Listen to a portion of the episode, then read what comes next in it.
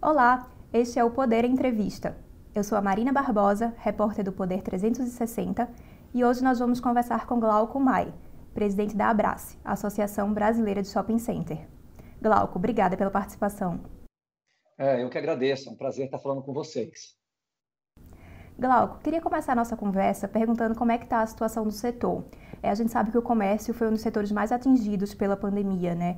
Os shoppings, por exemplo, passaram um bom tempo fechados. Recentemente, a gente tem visto alguns indicadores de, de recuperação econômica. Essa recuperação tem chegado no setor também? Como é que está o funcionamento dos shoppings? Olha, é, o setor de shoppings é um setor muito resiliente. Eles têm mostrado aí, ao longo das últimas décadas, que ele tem uma capacidade de recuperação e de força nos momentos de crise muito grande.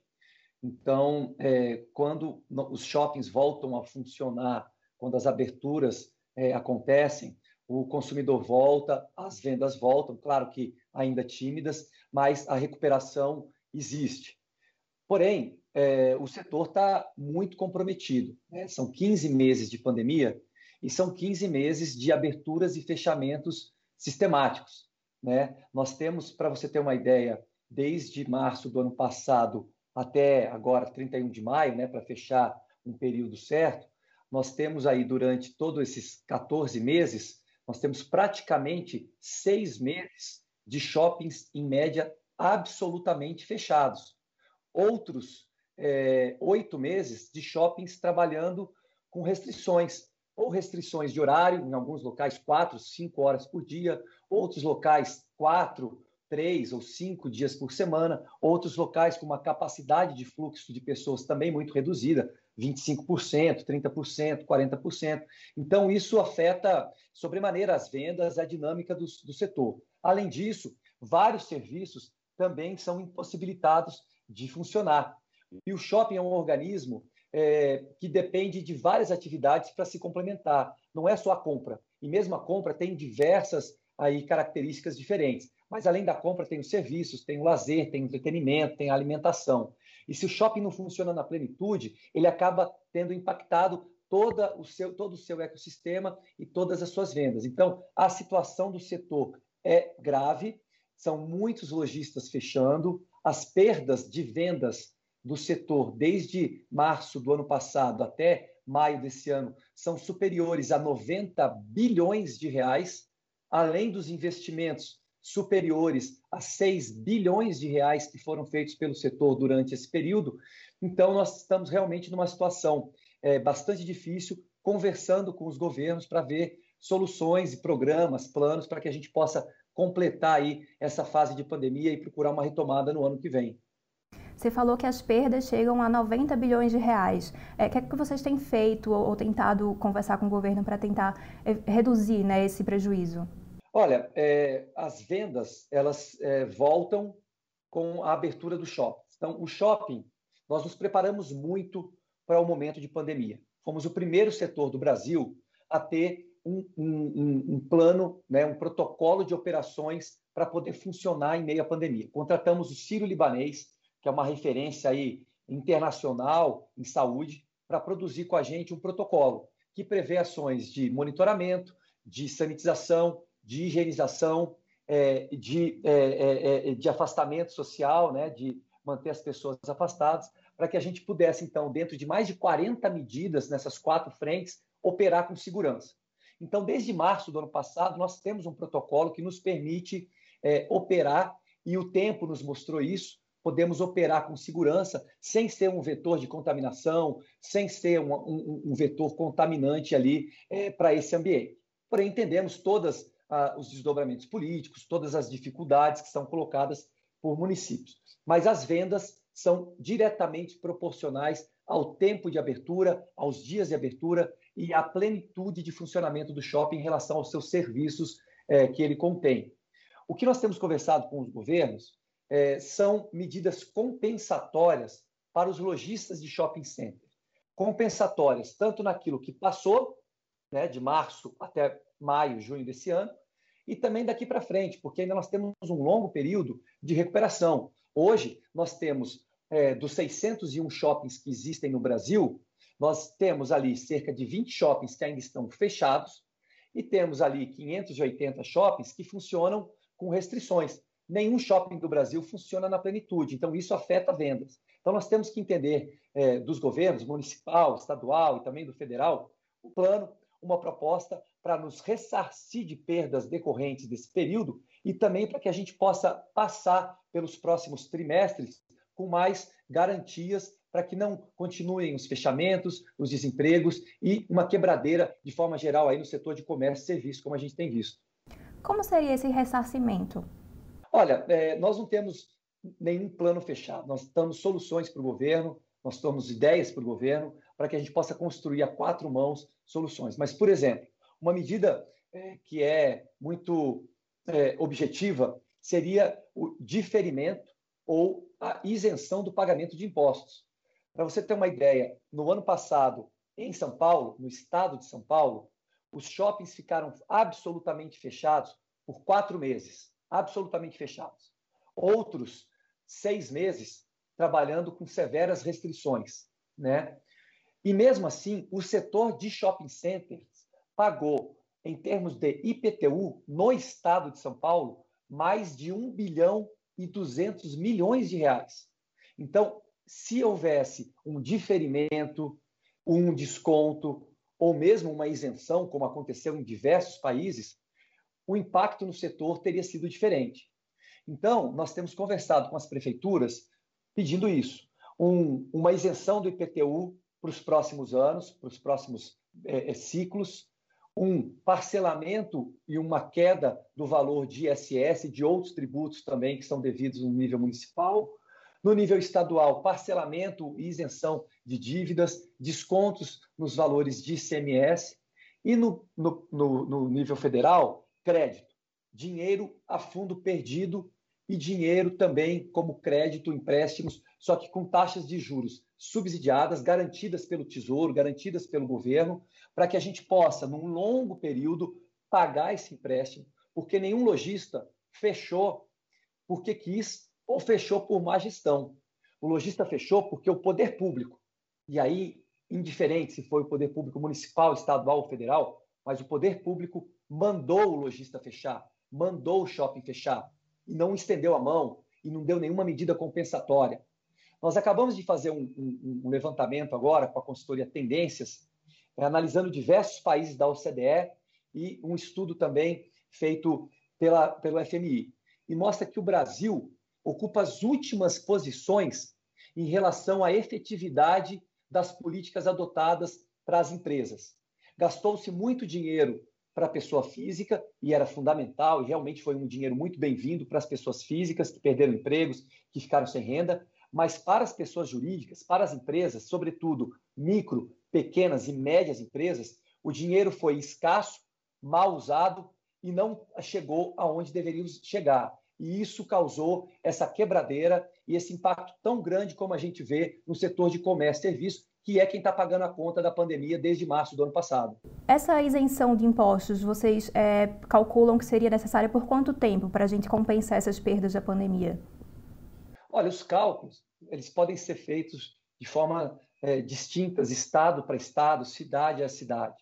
É, nós não queremos oferecer uma fórmula fechada. O que a gente quer apresentar, município por município, são 226 municípios que têm shopping e 27 unidades da federação, né? 26 estados e mais o Distrito Federal, que também tem shopping. Cada uma tem uma realidade fiscal, cada uma tem uma realidade é, é, é, é financeira, e então nós queremos, sem prejudicar, impactar ainda mais o, o, o, o, momento fiscal de cada uma, mas nós queremos apresentar as perdas do setor naquele município e naquele estado referente aos fechamentos que foram feitos e, de alguma forma, trabalhar para o futuro, que pode ser um ano, podem ser dois anos, podem ser três anos. Então, se, por exemplo, é, pagamos IPTU esse ano e o ano passado e continuamos fechado, então, um exemplo simples, né? Que não se pague IPTU em 2022 e 2023. Ou então que se parcele 50% do IPTU para 2022, 2023, 2024, 2025. Enfim, a conta nós temos que fazer a quatro mãos, né? o poder público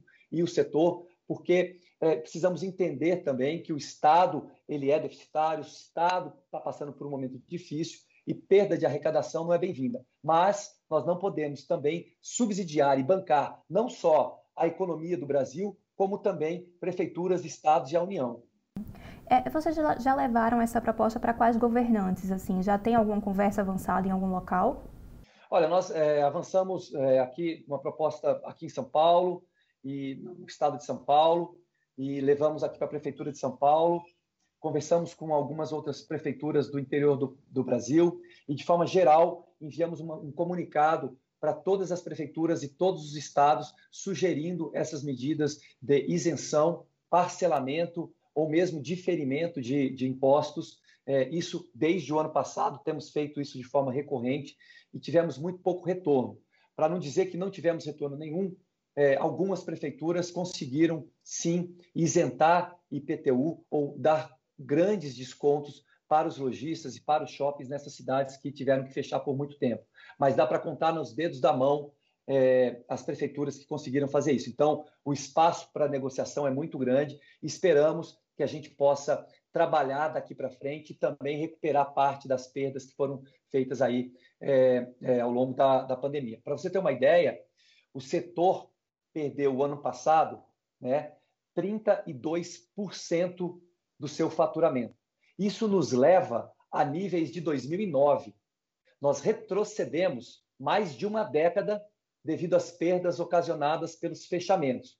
Enquanto outros setores né? e aí sem nenhuma discussão é, se um setor é melhor que o outro e também sem atacar nenhum setor, o propósito não é esse, mas enquanto outros setores da economia continuaram trabalhando, continuaram crescendo, continuaram expandindo suas atividades, passando meio que tangente a essa crise. E o setor de comércio e serviços pagou, é claro isso, pagou os custos da, da, da, da pandemia no Brasil. Então, nós temos que discutir isso de forma muito sensata, muito madura, achar uma equação que solucione essas perdas do passado e o que a gente vem sofrendo até agora.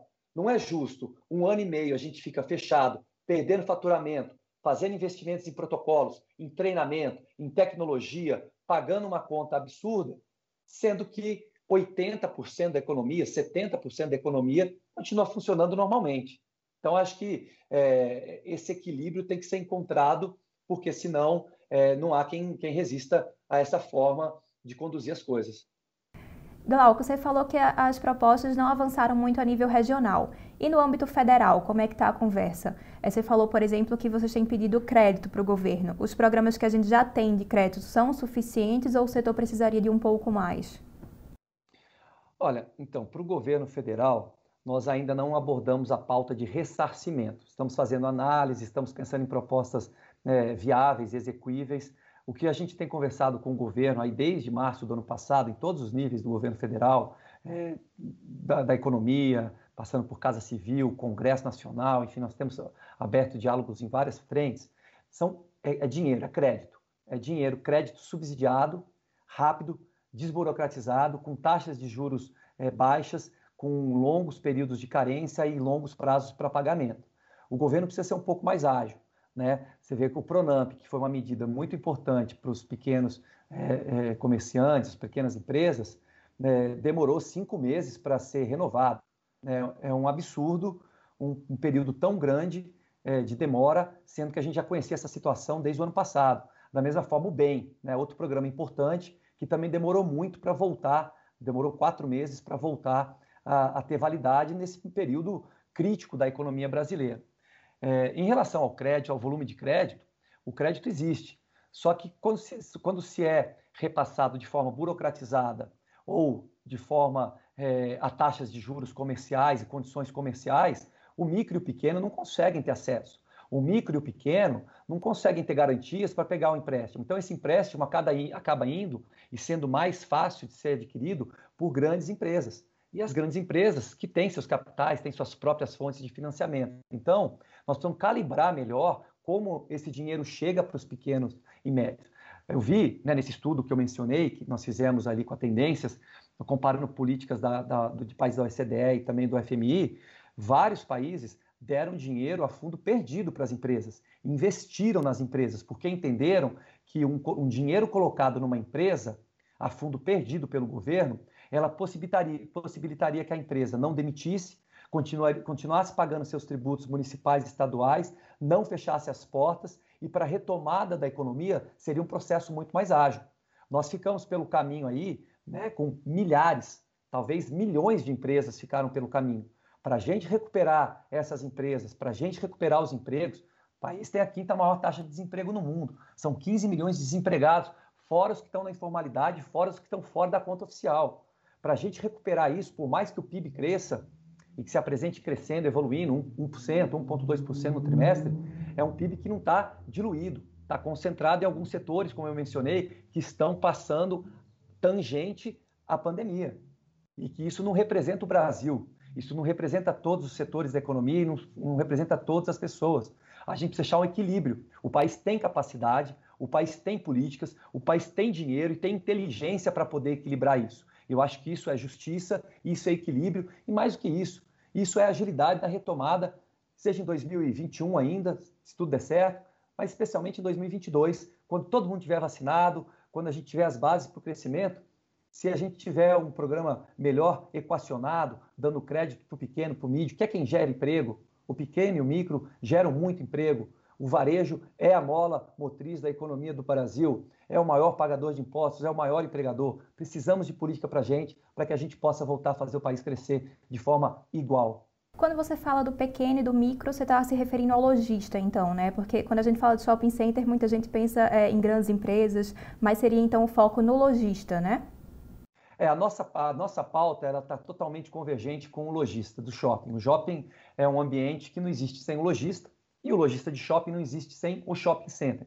Então há uma simbiose muito grande. Nesse momento, há um, um entendimento com todas as entidades que representam lojistas, especialmente a entidade que representa o lojista de shopping center, para que a gente busque uma pauta comum, que não é dinheiro para o empreendedor de shopping, para o administrador de shopping essa é uma pauta que a gente tem buscado junto ao BNDES, junto a bancos federais, mas é uma pauta é, diferente. O que a gente precisa de agilidade e que pode ser feito e que deve ser feito e que tem um impacto muito grande é crédito para o lojista. Porque o lojista pequeno de shopping, o lojista médio de shopping, quando ele fecha, ele também deixa um buraco no shopping.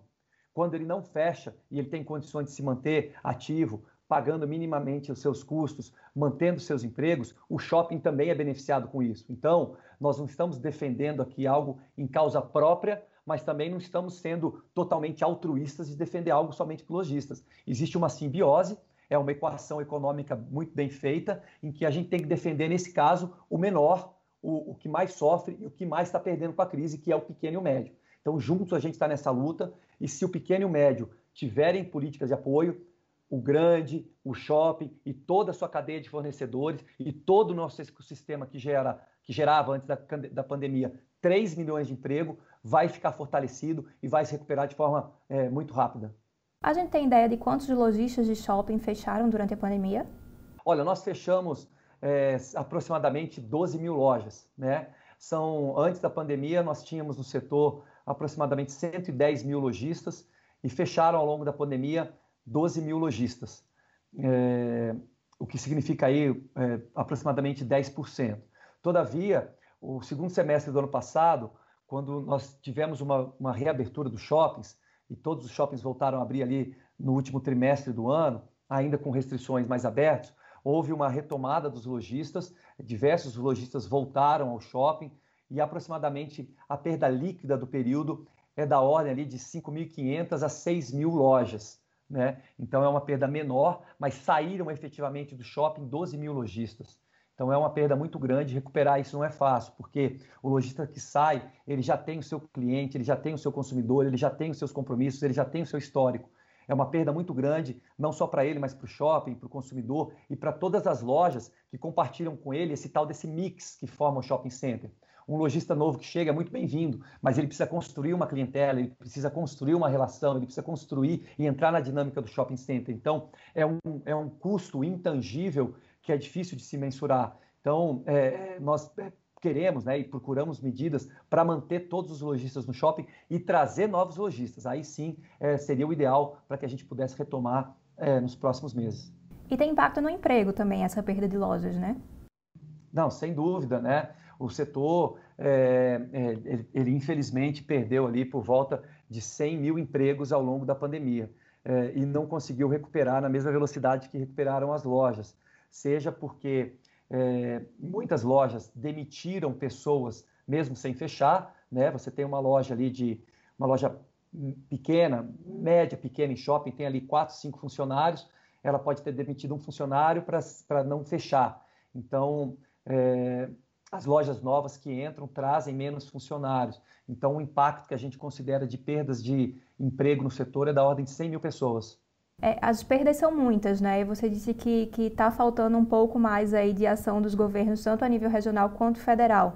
Queria saber é, se vocês já estão avaliando próximos passos, se essa conversa com o governo não avançar, por exemplo, vocês avaliam alguma outra medida, é uma ação judicial, por exemplo? A gente avalia todas as possibilidades para defender os interesses é, do nosso setor e do comércio e serviço. Nós, nós é, iniciamos um movimento há alguns meses atrás com outra entidade que, que representa os lojistas de shopping. E hoje nós já somos 115 entidades de comércio e varejo defendendo a mesma pauta, a defesa do varejo, a defesa do comércio e a defesa do serviço. Nós lançamos esse movimento é, meio aberto, meio quebrado, lançamos um site, temos feito publicações em jornais, em revistas, temos feito vídeos, propaganda em televisão, em rádio, é, para que a gente possa mostrar nossa força, mostrar nossa união e dizer que o setor, por mais pulverizado que seja, ele está organizado, ele está caminhando é, junto. Então, todos os caminhos necessários para a gente defender os interesses do setor, dentro do que a gente acredita ser correto, nós vamos fazer. Se as conversas com os governos não andarem é, de forma negocial, é, nós não descartamos medidas judiciais para questionar as perdas relativas ao passado e também medidas daqui para frente. O que a gente vê o governo federal negociando com o Congresso é a criação de um refis, né? Isso atenderia o setor? De certa forma, sim. É, são medidas como o Pronamp, como o BEM, são medidas bem-vindas, mas não são medidas suficientes e não são medidas é, totalmente 100% é, é, equilibradas e justas. De novo, as perdas que foram feitas pelo setor de comércio e serviço, elas foram ocasionadas devido à gestão do poder público da pandemia elas não foram ocasionadas por má gestão da, dos empresários ou por alguma deficiência outra. Elas foram ocasionadas por decisões públicas de gestão, claro, devido à pandemia, mas por gestões dos poderes públicos. Então, medidas compensatórias, condizentes com o momento, são necessárias. Refis, Pronamp, bem, mas também dinheiro a fundo perdido e refis com taxas muito baixas com condições muito mais atraentes do que feitas no passado. Por exemplo, eu cito sempre São Paulo, mas São Paulo, porque não porque São Paulo seja melhor ou pior do que qualquer outro estado, é porque eu estou aqui e acompanho muito mais de perto é, é, o que está acontecendo. Tem bastante shopping aí em São Paulo também, né? Acho que é um, uma praça forte para o setor, né?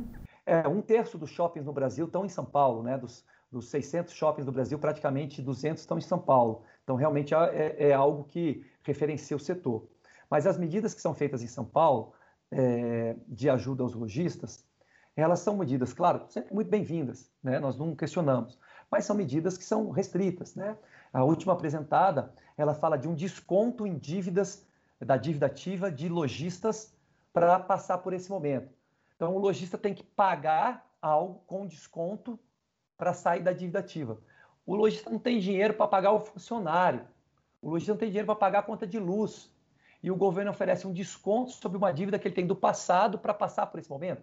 Então a lógica é inversa. O, o, o governo tem que dar dinheiro para ele passar por esse momento e isentar a dívida passada, porque a recuperação vai demorar muito tempo.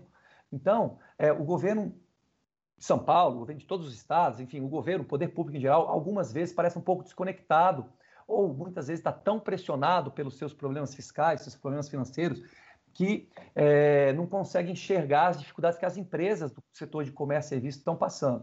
De novo, todas as medidas são bem-vindas, nós vamos somando as medidas, mas o que a gente precisa no final do dia é dinheiro. É dinheiro. Mesmo isenção de tributos. Tem muitos lojistas que não estão mais pagando tributo, que não conseguem pagar, que estão deixando de pagar a conta de água, a conta de luz, IPTU, ICMS, etc., porque não tem dinheiro. Então, o desconto ele é bem-vindo, mas ele não é suficiente. O que é, é, suficiente é qual é a conta que o lojista tem por mês? 20 mil? Está aqui um cheque de 20 mil para você passar para esse mês que você ficou fechado. O mês que vem, ah, é 15 mil? Está aqui um cheque 15 mil para você passar. Não sei se é possível isso, mas é o, o ideal seria se fosse feito dessa forma. Uhum. Outra proposta que está em, em, negociação no Congresso é aquela que troca o índice de reajuste do aluguel, né, do IGPM para o IPCA, por conta da alta da inflação. É, o setor apoia isso? Poderia dar um alívio financeiro aí para os lojistas? Não, essa é uma medida falaciosa por vários, por, por vários motivos. Né? É, o, um motivo principal é que você mexer em contratos agora, né? quer dizer, você mexer em contratos num país é, que tem um ordenamento jurídico como nós temos, que se propõe a ser um país liberal, que respeita a livre iniciativa, que respeita os contratos, ela é mal vista. Mexer em contratos no momento de pandemia, sem discussão, sem pesquisa, sem debate, sem o contraditório, é ainda pior. Mexer em contratos no momento em que o país precisa resgatar a confiança internacional, precisa atrair investidores internacionais e nacionais, precisa mostrar confiança, credibilidade, segurança, é um tiro no pé. Então, essa proposta de alterar contratos via lei, contrato entre entes privados, lojista e shopping, são dois entes privados que não têm influência nenhuma do poder público. São dois contratos que são feitos por PJ com PJ, com auxílio de jurídico com jurídico, para que eles possam então negociar um acordo comum. O governo não tem que se meter, o governo não tem que definir índice. O, o sucesso do setor de shopping, o, su o sucesso do setor imobiliário no Brasil se deve à lei do inclinato de 1991, com, completa 30 anos agora em dezembro, porque justamente ela deixa livre para livre negociação entre as partes os índices de renegociação. O IGPM acabou sendo a mais comum, mas não é a única. E o IGPM também é negociado ano a ano. Há três anos atrás, o IGPM foi negativo. E o IPCA, comumente, ele é superior ao IGPM. Então, nesse momento, porque o IGPM descolou do IPCA, nós não podemos, via lei, alterar isso e imputar o IPCA como índice. Daqui a dois anos, se o IPCA for maior, a gente muda de novo a lei? Como é que o investidor vem para o Brasil achando ele vai investir 500, 600 milhões, 100 milhões, 10 milhões de reais, faz um plano de negócio para recuperar esse dinheiro ali em 5, 6, 10, 20 anos, mas ele não sabe se no ano que vem as regras são as mesmas. Isso afasta investimento. O investidor gosta de segurança, gosta de respeito ao contrato, gosta de segurança jurídica e regulatória. Então, por si só, esse motivo já é um motivo totalmente errado. E aí, os contratos são negociados caso a caso.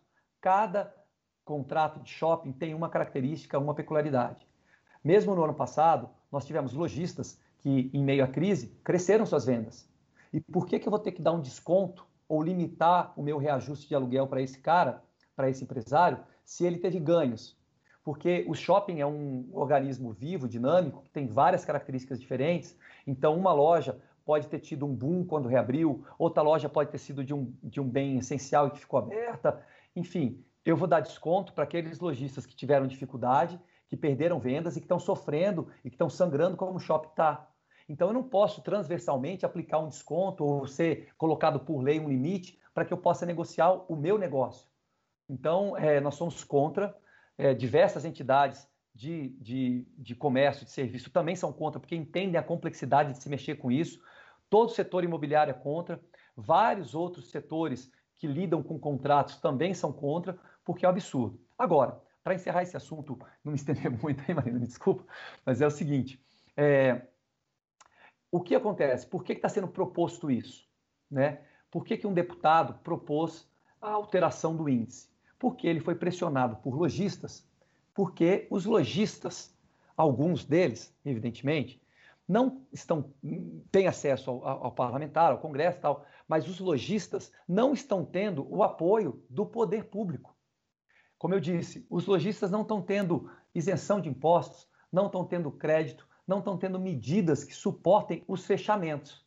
E estão desesperados. Então, o que lhes resta? Lhes resta ir a, ao shopping, ou lhes resta ir ao proprietário do imóvel, ou lhes resta ir à indústria. Então, o governo, ao não fazer uma política pública efetiva, intensa, para passar por esse momento, está deixando com que os entes privados se conflitem e criem atritos desnecessários, criem atritos que não existem em momentos é, estáveis. Então, a ausência do governo em mitigar o impacto da crise, está fazendo com que adversidades e momentos difíceis é, é, surjam.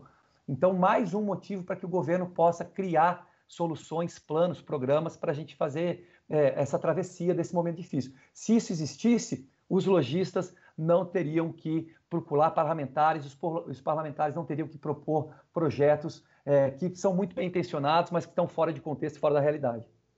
Agora, enquanto a gente discute esses programas de compensação, a gente também tem visto muitas cidades, muitos estados renovarem ou até endurecerem as medidas restritivas, né, por conta da pandemia. Queria saber é, como é que vocês avaliam esse movimento, como é que fica o setor agora, né? É, o, o momento ainda é de muita volatilidade, né? A gente é um setor que não é negacionista, muito pelo contrário, como eu já mencionei, fomos o primeiro setor do Brasil a montar um protocolo, entendemos, apoiamos campanhas de vacinação, apoiamos campanhas de comunicação, é, medimos, fizemos testes, fizemos é, é, campanhas para testagem e para vacinação, enfim, tudo que foi possível fazer e que é possível fazer, o setor está apoiando. Né? Então, nós não somos negacionistas. Mas precisamos é, é, entender que o setor não suporta mais ser fechado sistematicamente, porque sempre que precisa se fechar, fecha-se shopping, fecha-se o varejo de rua, o varejo formal, porque a informalidade continua trabalhando e dentro do varejo várias atividades continuam funcionando também. Então, se for para fechar, que se feche tudo. Se for para fechar uma cidade, que se feche tudo por um curto período de tempo, porque o histórico mostra que a recuperação é mais rápida.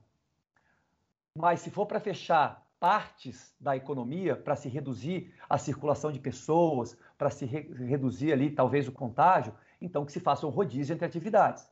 Fecha-se shopping um período, fecha-se fecha construção civil no outro período, fecha-se indústria em outro período, fecha-se qualquer outra coisa. Eu também não estou atacando indústria nem construção civil, que são nossos parceiros, nada disso. Eu só acho que é injusto o setor de shopping, o setor de varejo sempre fechar, ser o primeiro a fechar, ser o último a abrir em todo momento de fechamento. Então, talvez nós tenhamos ainda é, pontualmente novos fechamentos e novas aberturas até o final do ano. Isso está se reduzindo porque a vacinação está aumentando, as pessoas estão mais precavidas, usando mais máscaras, se afastando. Acho que a conscientização está cada vez maior, nós temos apoiado isso, né? a imunização está aumentando, mas pode ser que uma cidade ou outra tenha os índices piorados e a gente tenha que fechar. De novo, ou fecha-se tudo para a recuperação ser mais rápida, ou então se faça um rodízio, porque nós não vamos pagar essa conta sozinho, nós não podemos fechar sozinhos enquanto o restante da economia de cidades e de estados continua funcionando como se nada tivesse acontecendo. Isso é injusto e nós não temos mais recursos para subsidiar a economia de cidades, de estados e da União. Agora, como garantir que essa ida ao shopping center vai ser segura nesse momento de pandemia? Porque normalmente são ambientes fechados, né? Olha, é, essa a questão de o shopping ser um ambiente seguro, ela ficou é, lá, segura ou não, né? Ela ficou lá no passado. Desde o ano passado, nós já temos todos os estudos, e o mundo inteiro tem estudos, que mostram, que comprovam que as medidas de segurança adotadas nos shoppings, né, é, especialmente o uso de máscara, né, você, se dois interlocutores usam máscara, o índice a possibilidade de contaminação, todos sabem, é baixíssimo. E no shopping, todos usam máscara, porque nós monitoramos as pessoas e nós temos como chegar numa pessoa e orientar o consumidor, falar, olha, você está sem máscara, por favor, coloque a máscara. Então, o nosso ambiente, 100% a máscara utilizada. Além disso, tem uma farta distribuição de álcool gel, de banheiros, de lavatórios para higienização das mãos. O mobiliário do shopping, ele é sanitizado e higienizado diversas vezes ao dia afastamento entre degraus de escada rolante, usos de elevadores, espaçamento da, nas praças de alimentação ou dentro de lojas, ele é feito. Então, a quantidade de pessoas que frequentam shopping, ela está reduzida em 50% na média. O shopping nunca foi um ambiente, tirando o Natal, é porque às vezes a gente pensa em shopping no Natal, que realmente é muito cheio. Mas no dia a dia do shopping, o shopping é um ambiente muito muito amplo. Né? Se você vai numa quarta-feira, numa quinta-feira, numa terça-feira, o shopping é um ambiente muito amplo, as pessoas não andam se esbarrando. E agora a gente está funcionando com 50% desse público. Então, o espaçamento é muito grande, todos usam máscara. Nas praças de alimentação, há afastamento de dois metros entre, entre as mesas, ou então uso de acrílico. É, diversas atividades ainda não voltaram a funcionar. É, há higienização, há sanitização, enfim. Então, o shopping é um ambiente totalmente preparado para receber o seu consumidor com segurança. Eu vi diversos secretários de saúde de vários estados, de várias cidades, falando: olha, temos que usar máscara, se for para sair, saia de máscara, é, não vá para dentro da casa da, da, da, do seu parente, da sua mãe, da sua avó, da sua tia, vá em um ambiente em que você possa usar máscara tal. No shopping é esse, é esse ambiente. O ar-condicionado do, do, shopping já foi provado e comprovado que não é contaminante, que ele filtra o, o, o vírus da Covid pelo sistema que ele tem, tanto de circulação de ar quanto de filtragem. O pé direito do shopping é uma, é, proporciona esse tipo de segurança. Então, é, essa é uma questão até extemporânea. Agora, nós entendemos que politicamente é difícil você manter um shopping aberto e fechar a cidade. Né? Fechar, por exemplo, aqui em São Paulo, uma, um comércio de rua importante né, onde o controle é muito mais difícil, também entendemos por razões óbvias. Mas o que a gente não pode é pagar o preço é, comum que os outros estão pagando por sermos é, diferentes. Então, é esse equilíbrio que a gente tem que achar, que até agora não foi encontrado e que a gente reivindica de prefeituras, estados e também da União. Mas para garantir o funcionamento pleno, com 100% das atividades, acho que só com a vacinação mesmo, né? só com a vacinação. Então, a gente apoia as campanhas de vacinação, nós disponibilizamos, disponibilizamos os nossos shoppings para os centros logísticos, vários shoppings têm é, é, postos de saúde, né? Pronto-socorro, nós disponibilizamos para armazenamento de vacinas, a vacinação, os nossos profissionais de saúde. Então, em alguns estados isso tem acontecido, é, campanhas, etc. Então, a vacinação é que vai proporcionar a volta da atividade econômica plena é, ao normal. Glauco, muito obrigada pela entrevista. Eu que agradeço, é um prazer falar com vocês. Muito obrigada por acompanhar mais um Poder Entrevista. Também acesse o jornal digital poder360.com.br. Até a próxima!